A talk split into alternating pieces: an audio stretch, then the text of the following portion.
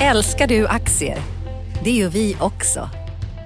Sea Worldwide Asset Management är en av Nordens största oberoende aktiva aktieförvaltare och har samlad kunskap sedan 1986. Ta del av vår kunskap på seaworldwide.se. Bokstaven C worldwide.se.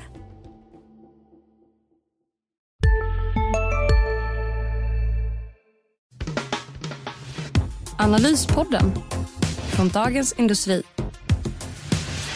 Hej och välkommen till Analyspodden.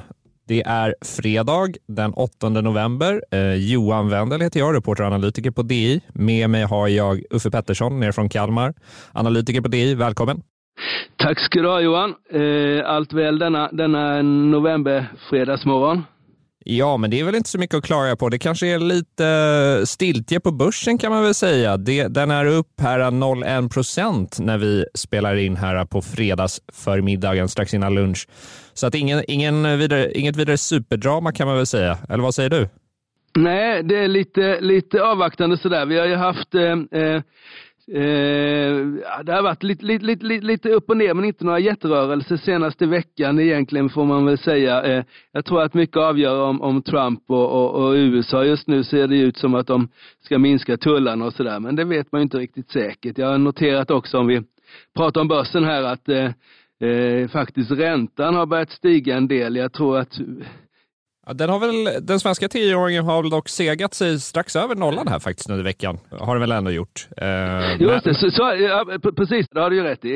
Eh, den svenska tioåringen ligger på plus medan den tyska tioåringen har gått från minus 0,8 procent till minus 0,2 här senaste veckorna. Men den svenska räntan har gått före och noteras faktiskt på, på plus. Just det, just det. Och i USA så är tioåringen upp 2 procent. Och vi får väl se hur marknaden tar emot den här lilla ränteuppgången. Eh, om det är det som gör att det inte har varit någon jättefart på börsen den här veckan jämfört med tidigare veckor.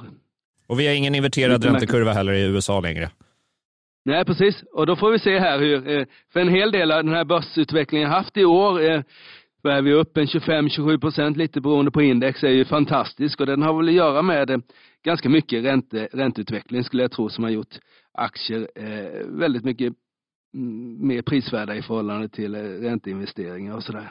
Ja, eh, de låga räntorna verkar här, ändå här för att stanna, även om vi har haft en liten upptickning då under veckan, får man väl ändå säga. Mm. Men ja. vi ska inte snacka allt för mycket makro tänkte jag. Vi, vi går på Nej. bolagen. Veckan ja. inleddes ju med ganska stor dramatik när Billerud Korsnäs sparkade vdn Petra Einarsson med omedelbar verkan. Och eh, det var ju ord och inga visor. Man var helt enkelt inte nöjda med hur bolaget har utvecklats under hennes ledning. Eh, och hon fick gå omgående. Vad, vad säger du om det här beslutet Uffe? Ja, men eh, det, det, kan man väl säga ganska mycket om. Man kan väl notera då att styrelseledamöterna läser nog börssidorna precis eh, lika noggrant som vi gör börskurserna. För det, är det något som har stuckit ut i, i vad det gäller Billerud Korsnäs senaste åren så är det ju dess svaga utveckling framförallt i förhållande till de övriga stora skogsbolagen, Holmen och, och eh, Stora Enso och lite sådär. Och eh, de har ju haft problem med KM7 upp upp, upprampningen här. Dels var den dyrare att bygga och sen har det tagit lite längre tid att få igång den än väntat. Och det är väl det som har gjort att, att styrelsen har tröttnat på sin VD. Eh, men jag vet inte hur mycket man ska lasta. Hon har inte varit där jättelänge, Petra, och, och hennes företrädare är ju i Epiroc och Epiroc var var eh, denna rapportsäsong sämsta aktie nästan så Ja, vi får se hur mycket det är som är Petras ansvar och hur mycket som är tidigare synder. Men eh, jag förstår och det man kan säga är väl att att eh, förr i tiden så hade man nog inte varit så snabb på att kicka vd, men det är lite, lite andra tider på, på börsen nu. Man är snabbare på att agera som styrelseledamöter och styrelseordförande och mm, Petra Einarsson fick Ja, fick nej, men, bära hundhuvudet.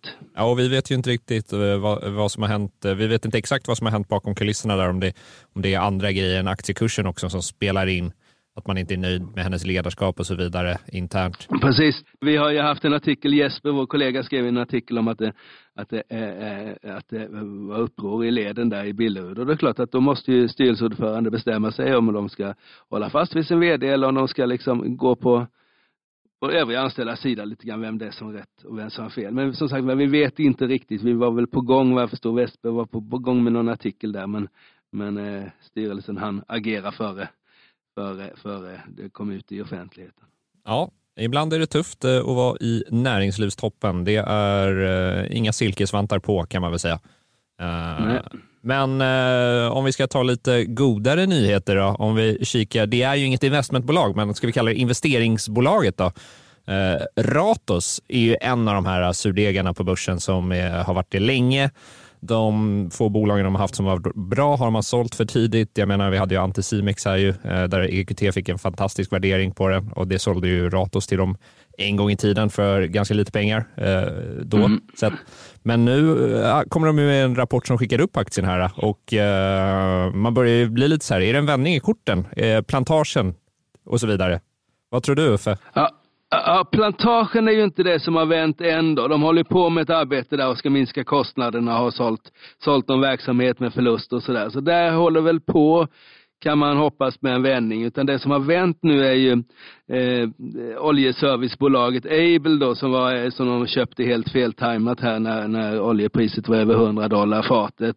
Eh, men nu, nu eh, så, ju, så kommer ju vinsterna där efter, i takt med att eh, inte minst Lundin Petroleum och gamla Statoil håller på att bygga upp eh, sin verksamhet i John eh, Svedrup och sen har ju har de även en del intressanta order kring vindkraft ute på vattnet. Eh, så det där har vänt, delvis i alla fall. Något som verkligen har vänt är ju Diab. Det har ju varit med jättelänge i Ratos-portföljen och haft stora bekymmer leverera bland annat teknik till eh, vindkraftsektorn. De här eh, som snurrar på vindkraften eh, eh, Diabs grejer finns i de där. Det är en ja, WAF-teknik. Det är liksom sådana här lätt, lätt, lätta produkter som, som används inom vindkraft. Eh, de har kommit med eh, ett par riktigt bra rapporter nu. Och sen så har vi faktiskt HL Display som också som eh, Ratos köpte ut från börsen för länge, länge sedan. Som har kommit med en bra resultat. De gör ju sådana här butiksinredningar, trottoarpratare och lite sånt där. Och och eh, går riktigt bra sett till hur detaljhandelsindustrin går och sett till exempelvis hur ITAB går som också gör butiksinredning så gör HL Display det riktigt bra ifrån sig. Och sen så har det varit stabila resultat på de flesta andra håll i bolaget, eh, eller bland Ratos 12 bolag. Eh, det finns väl, mm, ja, eh, jag tror det, var den här camping, eh, tälttillverkaren i England eh, hade väl inte så bra resultat. Men annars går det bra. Vi får se vad som händer med Bisnode. Tyckte jag hade ett okej resultat också. Det är möjligt att det kan börsnoteras så småningom. Det är lite hett där inom, ska vi säga, fintech i bred bemärkelse. Ehm, eller information i alla fall. Ehm. Så ja, det är ett steg framåt. Fick inte Ratos en liten boost av den här eh, fastighetsförsäljningen? Jo, det är det. Absolut. De tjänade ju en halv miljard på den där när de sålde sitt huvudkontor till, eh, till staten då. Det är ju, det, deras huvudkontor ligger ju bredvid, eh, bredvid statsministerbostaden där och man vill väl inte ha liksom ett, ja, av säkerhetsskäl och annat. Men jag tror att Ratos ville väl ha in pengarna också. De har ju de har ju ganska mycket skulder i sina portföljbolag. På moderbolagsnivå är det ju ingen fara men, men eh, och det tror jag marknaden gillade att man fick ut värdet på det där. Eh, det var ett, eh, ett helt okej okay pris man fick. Jag Kommer inte ihåg om det var, det var ju långt över 100 000 kvadratmeter i alla fall. Ehm, kanske till och med 200. Så jag tror absolut den har vänt. När den var nere på under 20 spänn här i somras så var den ju billig. Eget kapital är ändå 30. Nu är det ju över eget kapital här, vilket är, intressant och jag tror nog, om man räknar på det lite grann, att eh, aktien kan fortsätta upp här. Eh, eh, eh det är fortfarande, även om, även om du lägger in lånen i, i, till portföljbolagen så är den fortfarande lägre värderad än, än börsen om den här vinst, vinstökningstakten fortsätter. För de ökade ju faktiskt vinsten med ett par hundra procent det senaste kvartalet. Ja, man kan ju konstatera att i år är Ratos-aktien upp eh, nästan 40 procent här. Och eh, den fortsätter ja. upp här under fredagen. När vi står i studion så är den upp eh, nästan 5% här aktien. Så att, ja. ja. optimism på aktiemarknaden kring eh, Ratos framtid onekligen. vi får se om de kan leverera där. Det är alltid det som brukar vara det knepiga. Liksom. förhoppningar är, aktiemarknaden bra på att prisa in. Men ska vi, ska vi snacka också om en, en annan liten rapportrökare? Vi har ju fertilitetsbolaget Vitrolife som rapporterade här under veckan. Och ja. eh, det slog ju marknadens förväntningar med råge. Man rusade ju 28 procent på rapportdagen. Och ja. det där har ju varit en aktie som den inledde det här året som en sol och sen sjönk den tillbaka. Och det har ju varit en del blanker. Vi har Bodenholm som har varit inne i, i den här, mm. och, eller är inne och har en kort position. Men eh, de slog ju förväntningarna med råge här, Vitrolife. De kommer ju framförallt, det som många pekar på, analytikerna här, är ju, de hade ju en organisk tillväxt på 15 procent tror jag i kvartalet var det. Och mm. det var ju eh, bättre än vad de flesta hade räknat med. Eh, och jag, och jag, prat, jag, pratade faktiskt med en analytiker som sa det att det är inte ofta man ser ett large cap-bolag rusa 28 procent på en dag. Det är ganska anmärkningsvärt, eller hur? Ja, om det inte är något bud eller något sånt där så, så händer det nästan aldrig på en rapport. Men den var ju ned, nedtryckt eh, inför rapporten rejält. Eh, halvårssiffrorna eller andra kvartalets siffror var inte alls lika fina som tredje kvartalet och med tanke på att värderingen är ganska hög sett till eh, eh, vinstmultiplar och sånt där så, så blir det ju liksom, det är ganska tunn luft högst upp och då, då kan det liksom falla mycket och det kan stiga mycket och denna gången steg det mycket. Eh, och det är svårt, ja, det är nästan lite sådär att man får liksom ta en, man får liksom inte titta kvartal för kvartal utan försöka bunta ihop kvartalen för det kan ju skilja sig ganska mycket liksom eh, orderingång och sånt där enskild, enskilda kvartal och vad som händer, hur, hur, hur liksom eh, våra eh, sjukvårdssystem runt om i världen eh, så att säga hur mycket hjälp de vill ge till folk som har svårt att få barn. Eh, så det kan det, men om man höjer blicken lite grann så är ju Vitrolife ett unikt bolag på Stockholmsbörsen med en strukturell tillväxt, eh, fantastiska bruttomarginaler, eh, eh, och sådär och det är ju liksom eh, det är klart att om man har en produkt som gör att folk enklare, folk som har svårt att få barn enklare kan skaffa barn, då är det ju, det är en ganska, ska vi säga, eh, attraktiv marknad. Så jag förstår att marknaden prissätter det högt. Det jag tycker är intressant där är ju att Bure som har varit med eh, väldigt länge i Vitrolife, egentligen sedan 90-talet, nu faktiskt har lämnat ifrån sig eh, skötseln av bolaget till det här William Demant, det här danska Eh, medicintekniks eller vad man ska kalla det. Och, och eh, ja, det är möjligt att, att de vill att det ska växa snabbare för den här skiftet där i ägarposition skedde tidigare i år och positionen i styrelsen skedde också här så det är möjligt att, att den goda tillväxten i Vitrolife kan bero på den ägarförändring som har skett här och att Diamant vill ha en ännu högre tillväxt än vad Vitrolife har åstadkommit senaste åren med lite förvärv och sådär. Och eh, ja, det är, en, det är en intressant men riskfylld aktie med tanke på värderingen som inte har blivit lägre efter ja, den här men, rekordrusningen men, som var. Ja, men, det där, men det visar ju lite, det, det intrycket jag fick från folk som bevakar aktien efter här var att ja, men efter den här kursuppgången så är det ju ju värderingarna har ju prisat in rätt mycket, men det här när man, när man pekar framför allt på värderingen som det problematiska, det visar ju liksom att det blir väldigt riskfyllt att blanka en sån här aktie. Alltså där det inte är ja, något underliggande lite, operativt lite, som man tror går åt helvete. Det är lite farligt. Eh, nu vet jag inte, Bodenholm, jag tyckte han, jag tyckte han pratade om att kassaflödet var svagt och sådär och att den här tillväxttakten höll på att gå ner lite grann. Men Försäljning i Kina också och så vidare. Ja, men det är inte helt riskfritt att blanka en sån där aktie där, där det inte är jättemycket aktier ute på marknaden och du har de här väldigt, väldigt starka ägarna i eh, Diamant eh, Demant och, och Bure då. Alltså det är en ganska jobbig aktie att blanka kan man tänka sig. Det finns liksom inget uppenbart säljtryck i en sån där aktie mer än det, eftersom så mycket finns på liksom starka ägare. Men eh, ja, där gick han på en nit, eh, eh, hedgefondsförvaltaren. Ja, eh, vi får se vad som händer i Vitrolife framöver här. Mm. Ska vi eh, ta en annan rapport här, Skanska. De kom ju eh, med en eh, rapport som fick aktiemarknadens gillande här. Det är ju framförallt att de, de hade ett rörelseresultat i Q3 som var 2,2 miljarder ungefär. Och ja. det är en kraftig förbättring från fjolåret då de hade ungefär en halv miljard i rörelseresultat där. Så det visar ju ja. på att det går eh, åt rätt håll för det här bolaget. Aktien gick upp, vad var det, 4-5 procent på rapporten här. Det är också en aktie ja. som har varit lite blankad. Den har inte varit lika blankad som sin eh, branschkollega NCC, men det har funnits korta positioner registrerade i Skanska också. Eh, ja. Men eh, ja, visar rätt tecken här. Eh, stabil rapport var vår kollega Matt Lundstedts eh, bedömning av den här rapporten. Eh, det är ju det är ju så att bostadsbyggandet här i Sverige har bromsat in, men man kompenserar för det på andra håll. Ja, så är det. Och det, jag tror att de är jättenöjda på, på Skanska här för att för aktien gick ju i förväg. Aktien är ju upp eh, en bra bit över 50 procent och har liksom slagit NCC och Peab rejält i år. Och det har man gjort lite på att man litar på att nu är problemen över Skanska, nu ska de börja redovisa rejäla vinster. Och så kommer den här Q3-rapporten som är, som är så att säga ett stort steg framåt. Så jag tror, hade, hade, det, hade det varit, en, hade det varit ett, en Skanska-rapport med nya sådana här nedskrivningar och, och sånt där eh, problem eh, som vi har haft, då hade det inte varit roligt att vara Skanska-ägare. Men nu var den hyfsat eh, felfri från det där.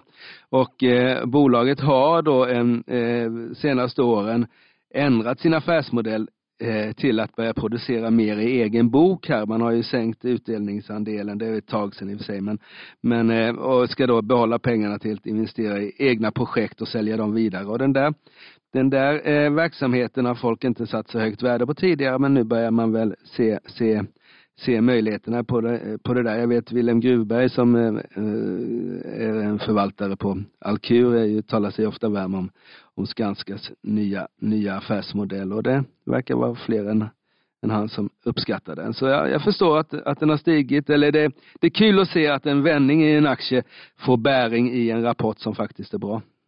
Mm, mm. Vi, får se om eh, kollegan eh, NCC har, eh, liksom vad som händer där. Där har du ju fortfarande faktiskt ett, ett, ett ganska stort antal eh, kortpositioner där, NCC, men aktien är upp, liksom, ja. den är upp eh, 12 procent ungefär på ett år, så det är inte katastrofalt för NCC kan man väl säga. Eller? Nej, det är inte, nej, men det är inte de, de, har ju valt de har ju valt lite, lite olika strategi här. Där NCC delade ut sin utvecklingsdel Bonava till börsen medan Nu släpper vi en ny podd. Expressen Dock. Einar han går in i fel gård, förstår du? Och sen där, en annan skytt jag tror kommer emot honom och, och fortsätter skjuta. Lyssna på premiäravsnittet. Mordet på Einar, det sista vittnet. Med mig, krimreporter Nina Svanberg. Hon började skrika på mig. Backa hon började säga. Så vad, vad hände? Så hon bara, han är död. Så jag bara, vad säger du för något? Så hon började skrika, han är död. Så jag sköt honom nu 21 meter. Lyssna i appen eller där poddar finns. Med en värld i gungning blir det viktigare än någonsin med kunskap och diskussion. Att värna det fria ordet, för livet och demokratin. Så när du trodde att du visste allt, har vi alltid lite till. Privata affärer plus allt. All journalistik du behöver, samlad. Prova en månad gratis. Ganska behållit den inhouse och så att säga kör hela, hela, hela, hela flödet själv med att ta liksom pengar från sina bygg, byggverksamheter till att investera i egen, egen utveckling. Medan NCC har gjort lite annorlunda. Och det blir ju spännande för Bonava har ju inte haft någon kanon, kanontillvaro på börsen kan man väl inte säga. Den gick upp initialt där under eh, när den knoppades av, men sen så blev det ju märkte de att det här bostadsmarknadssentimentet har ju sänkt aktien och eh, när den gick i sidledes så, så nu droppar den rejält här eh, i samband med rapporten ju. Ja, men det var ju en rapport, det dök ju upp liksom någon, någon gammal syn där i Tyskland och vad det var eh, och, och, och, lite sånt där. Så jag vet inte om, eh, ja, eh, nej, den var väl liksom inte riktigt, eh, riktigt vad man hade hoppats på. Sen är ju, sen får man ju liksom, det beror på lite vad man jämför med här också. Det finns ju många andra bostadsutvecklare som har haft problem också på börsen. Vi eh, kan väl prata om Oscar Properties och sånt där sen. Så i, i så mått så gick, som gör ju JM och Bonava och Beskaba på morgonen det är bra då. Men eh, visst, marknaden är lite svagare och det kanske inte är liksom, folk kanske inte vill äga bostadsutvecklare just, just i detta nu. Nej, men ska vi gå på Oscar Properties där? För där var det ju eh, mycket händelser här i veckan. Du, du skrev ju om det Uffe. Ja, jag skrev om det och det har, nej, men det har ju varit, det har ju varit mycket, mycket kring Oscar Properties. Det kom ju liksom, först kom det ju någon release om att de ville liksom inte tillträda gasklockan i Lidingö som ett jätteprojekt. Eh, eh och det där är väl ett sätt att liksom eh, eh, bromsa utflödet av kapital en del, att inte tillträda det. Och sen kom ju den här eh, senaste releasen där de vill att preferensaktieägarna ska eh, göra om sina preferensaktier till stamaktier. Och eh, aktiebolaget har, eller mm, mm, Oscar Property har ju en rejäl skuld till sina preferensaktieägare och den vill man då bli av genom att man gör om det till stamaktier. Och sen så vill man göra en nyemission på 5 till 1, vilket är, eh, det är väl inte rekord på börsen, men det är ju liksom, den är ju unikt stor då att för varje gammal ska man köpa fem nya. Eh, och eh, det där sänkte ju aktien en del. Eh, något, emissionskursen är satt till 1,49 mot 6-7 spänn var väl aktien innan, innan den började falla här. Eh, 8 kanske. Eh, och det där kommer ju bara fortsätta falla. Alltså bolag, det är uppenbart att bolaget är i, i stort sett konkursmässigt här eller att de inte kommer och, och, då kan man inte liksom hålla på och dutta lite med att göra någon slags nyemission och få in 250 miljoner när man samtidigt säger att man behöver ha 1,6 miljarder om ett år. Så det, och det här att, att storägarna, eh, eh, eh, grundare Oskar Engelbert bara tecknar 25 procent av sina aktier och andra och tredje aktieägaren inte är med och stödjer det här gör ju att småspararna måste ju liksom hålla sig borta här och inte sätta in mer pengar i bolaget innan vi vet hur det blir liksom. Det här är, risken är ju uppenbar att det här blir en nyemission som där 250 miljoner kronor bara kommer försvinna och sen har vi fortsatta problem om ett halvår eller sådär. Utan nu måste, och det är Peter Norman som är fullt, fullt ansvarig för det här nu då. Oskar Engelbert kommer ju bli utspädd och inte vara största ägare i stort sett om, om det här går igenom. Och då är det ju Peter Norman som ska ta hela bolagets ansvar och det han ska göra nu är att komma fram med en, en plan med bankerna om ny förny, förnyad långsiktig finansiering, eh, sälja de här grejerna som de ska sälja innan de kommer till aktiemarknaden och vill ha pengar. Alltså, det finns inte information tillräckligt på bordet för att man ska kunna eh, välja och satsa ytterligare pengar i Oscar Property som det ser ut idag. Nej, och, och, som du var inne där på, det tyckte jag var en bra poäng i din eh, kommentar där, som du skrev till det här beskedet, att det var ju ett gäng finansprofiler som eh, har, ha gått, gått med i den här eh, emissionen och går med med en liten andel. Men, men som du skrev där, vi vet inte vad de, om de har någon liksom vad som gömmer sig för dem i Oscar om de har intressen på andra håll av att, att rädda det här bolaget, eller hur? Nej, nej, alltså nu intervjuade ju gamle Mats Gabrielsson då liksom och vad jag förstår så ska han liksom in med fem miljoner. Det är ju liksom inga, det är inte, det är inte ens det är inte ens topp fem av hans travhästar som är värda fem miljoner så då, då måste vi liksom, det här är ju inga pengar. Alltså hade de, hade de gjort, hade de här tre då eh, eh, på sätt på kvaliteterna och Erik Paulsson med, med alla sina pengar i Backahill. Hade de trott på caset, bestämt sig för att rädda bolaget, då hade det inte handlat om 65 miljoner kronor här, utan då, då är det ju något riktigt här. Så jag, det där känns mest som att de ställer upp av liksom, för att de är polare på något sätt och liksom eh, är beredda att sätta sitt namn men inte sina pengar på någonting. Eh, men det är pengarna man ska gå efter här, för det är pengarna som berättar vad folk tror.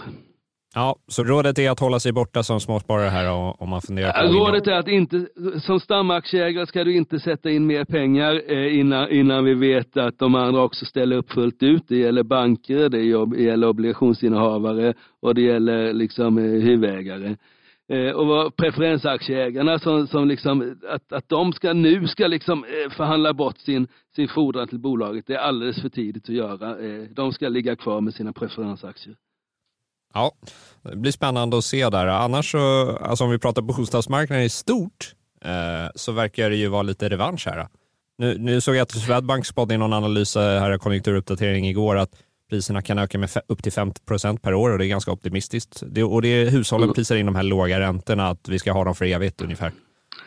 Ja, det är väl, och det är väl det som har hänt sista, sista månaden tycker jag. Nu, är, nu har räntan börjat stiga lite grann här då, eh, precis sista veckan då. Eh, eh, men, men, men det som har hänt senaste månaden, det tror jag att, att, att, så att säga fler och fler, den stora majoriteten nu räknar med riktigt låga räntor. Eh, förut har man liksom sett de här låga räntorna lite som en anomali. Och, men nu börjar man liksom, när, när, när vi kan låna väldigt långa pengar till till låga räntor, då, då kommer det få effekt på, på bostadspriserna.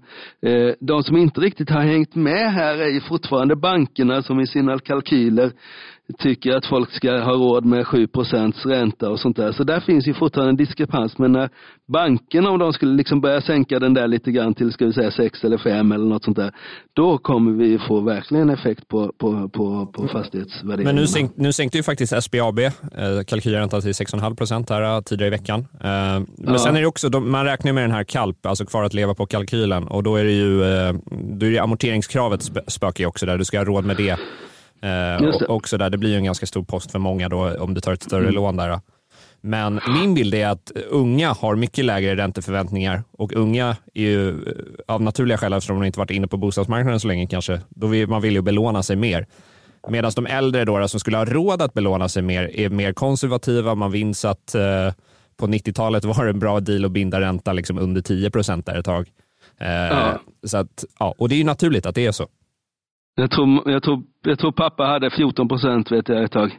Eh, för länge, länge sedan. Eh, det var 80-talet. Nej men så är det. Och, så, och det, där är frågan. Är det vi som har liksom kommit ihåg finanskrisen 90, eh, eh, fastighetskrisen 90 som, liksom, som har rätt? Eller är det de som inte ens var födda då som har rätt? Eh, eh, men visst är det så att, eh, eh, och det är väldigt intressant det här att unga personers ränteförväntningar är mycket lägre än äldre personer. Så, och det som, men det, det som jag tror har hänt är ju att ska säga, medelålders då har börjat liksom luta sig mer mot de unga här. Att, nej, men nu är det låga räntor som gäller väldigt låg, under lång tid. Det här med 5, 6, 7 procent är liksom historik som inte ska tillbaks i, i alla fall under överskådlig tid. Och då, då kommer det ju bli en liten prisuppgång på, på fastigheter helt enkelt. Bostadsrätter ja. och villor. Det blir intressant att följa bostadsmarknaden här framöver. Mm. Jag tänkte vi skulle avsluta lite med, med här, för du har ju gjort en eh, stor intervju här med Nordic Entertainment, Nents vd Anders Jensen. Ja. Eh, och eh, hur var det att snacka med honom?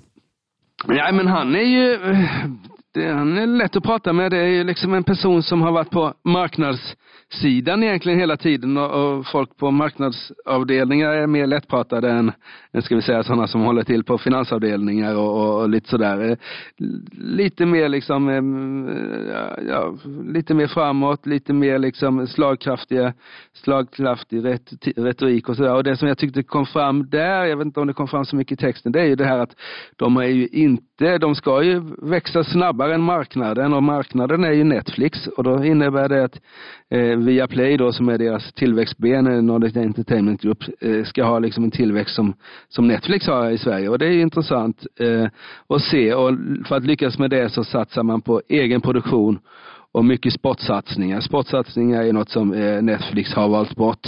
Eh, eh men även egen produktion.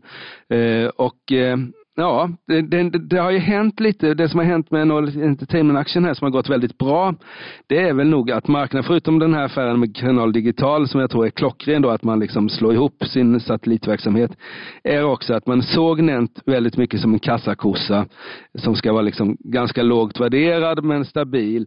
Men så visade då bolaget i sin Q3-rapport att man faktiskt växer med 9-10 procent och då har det liksom fått en lite mer av en tillväxtvärdering än, än den här kassaflödesvärderingen, som, eller ska jag säga utdelning, kassaflödes värdeinvestering som var tidigare och har blivit lite av ett tillväxtbolag även om det inte är, eh, ja men lite grann i alla fall. Ja, Nent är spännande där. Jag köprekade ju faktiskt aktien i vår tidning här mm. i våras. Är. Den är, väl, den är på all time high här på riktigt. Ja, ibland ska man ha tur också. Men eh, ja. vad sa han, eh, kommer det några prishöjningar på Viaplay och sådär? Ja, alltså han sa ju att, att eh, eh 109 spänn i månaden eller vad det är det kostar, liksom förutom sporten, är ju alldeles för billigt i förhållande till den produkt de säljer. Men det går ju inte att liksom eh, eh, gå före marknaden på något sätt, utan han sa att om Netflix höjer priserna, vilket de har gjort lite grann, så följer vi efter.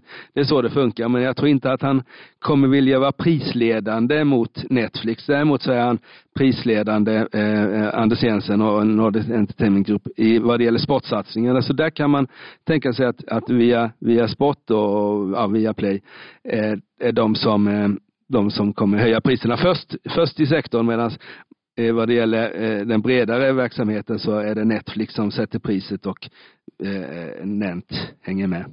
Men det blir prishöjningar, det kommer det bli.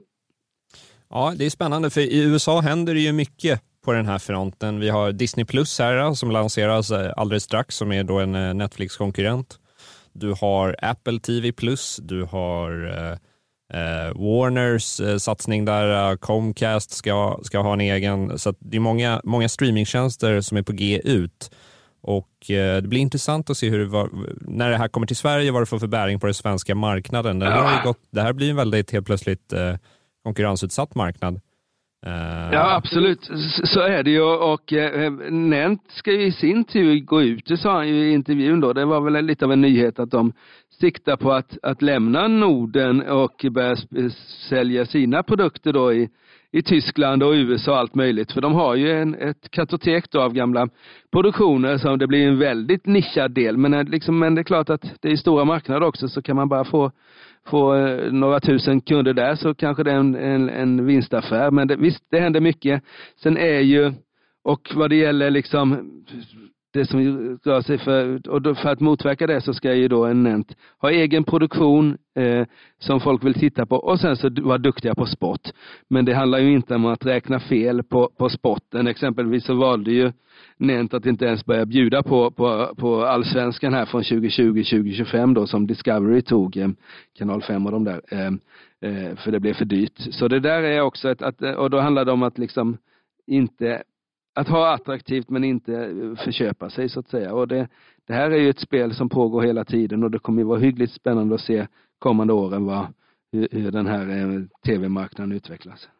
Verkligen, verkligen. Och, och, Disney där, jag tycker det är spännande att följa eh, eftersom de är så stora på bio, biofilmer där. De har ju, eh, det ser ju ut faktiskt som att de får i, i år, Disney, att de kommer ha de åtta filmer i hela världen som drar, drar in mest pengar eh, med Star Wars och eh, Frozen 2. Här. Så att, så att ja, nya Star Wars-filmen då, som, sista i den här färska trilogin som kommer kring jul.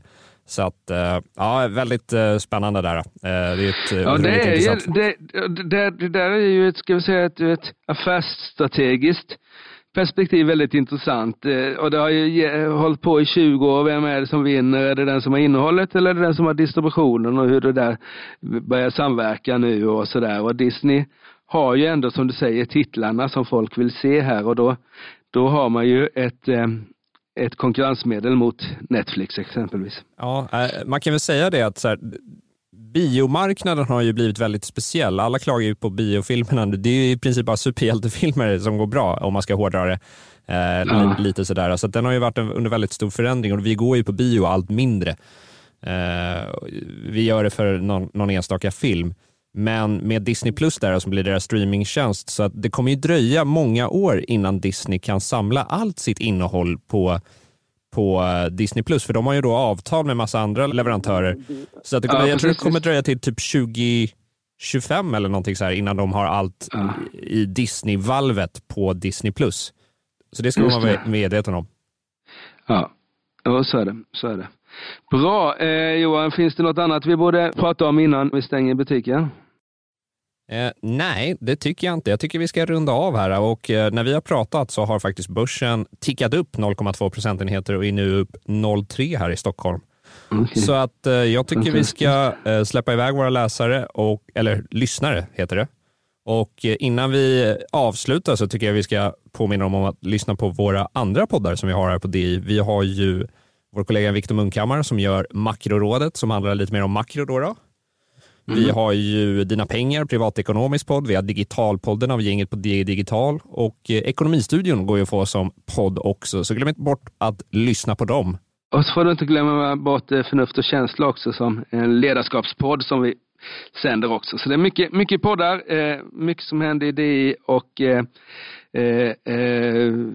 en intensiv vecka är nu slut och vi kanske få en lika intensiv vecka nästa vecka och då får man ta och passa på att vara ledig under helgen. Så vi önskar alla våra eh, lyssnare en, en skön helg helt enkelt Johan. Absolut. Trevligt på er. Tack för att ni lyssnade. Hej! Tack, tack. Hej! Analyspodden från Dagens Industri. Programmet redigerades av Umami Produktion. Ansvarig utgivare Peter Fellman.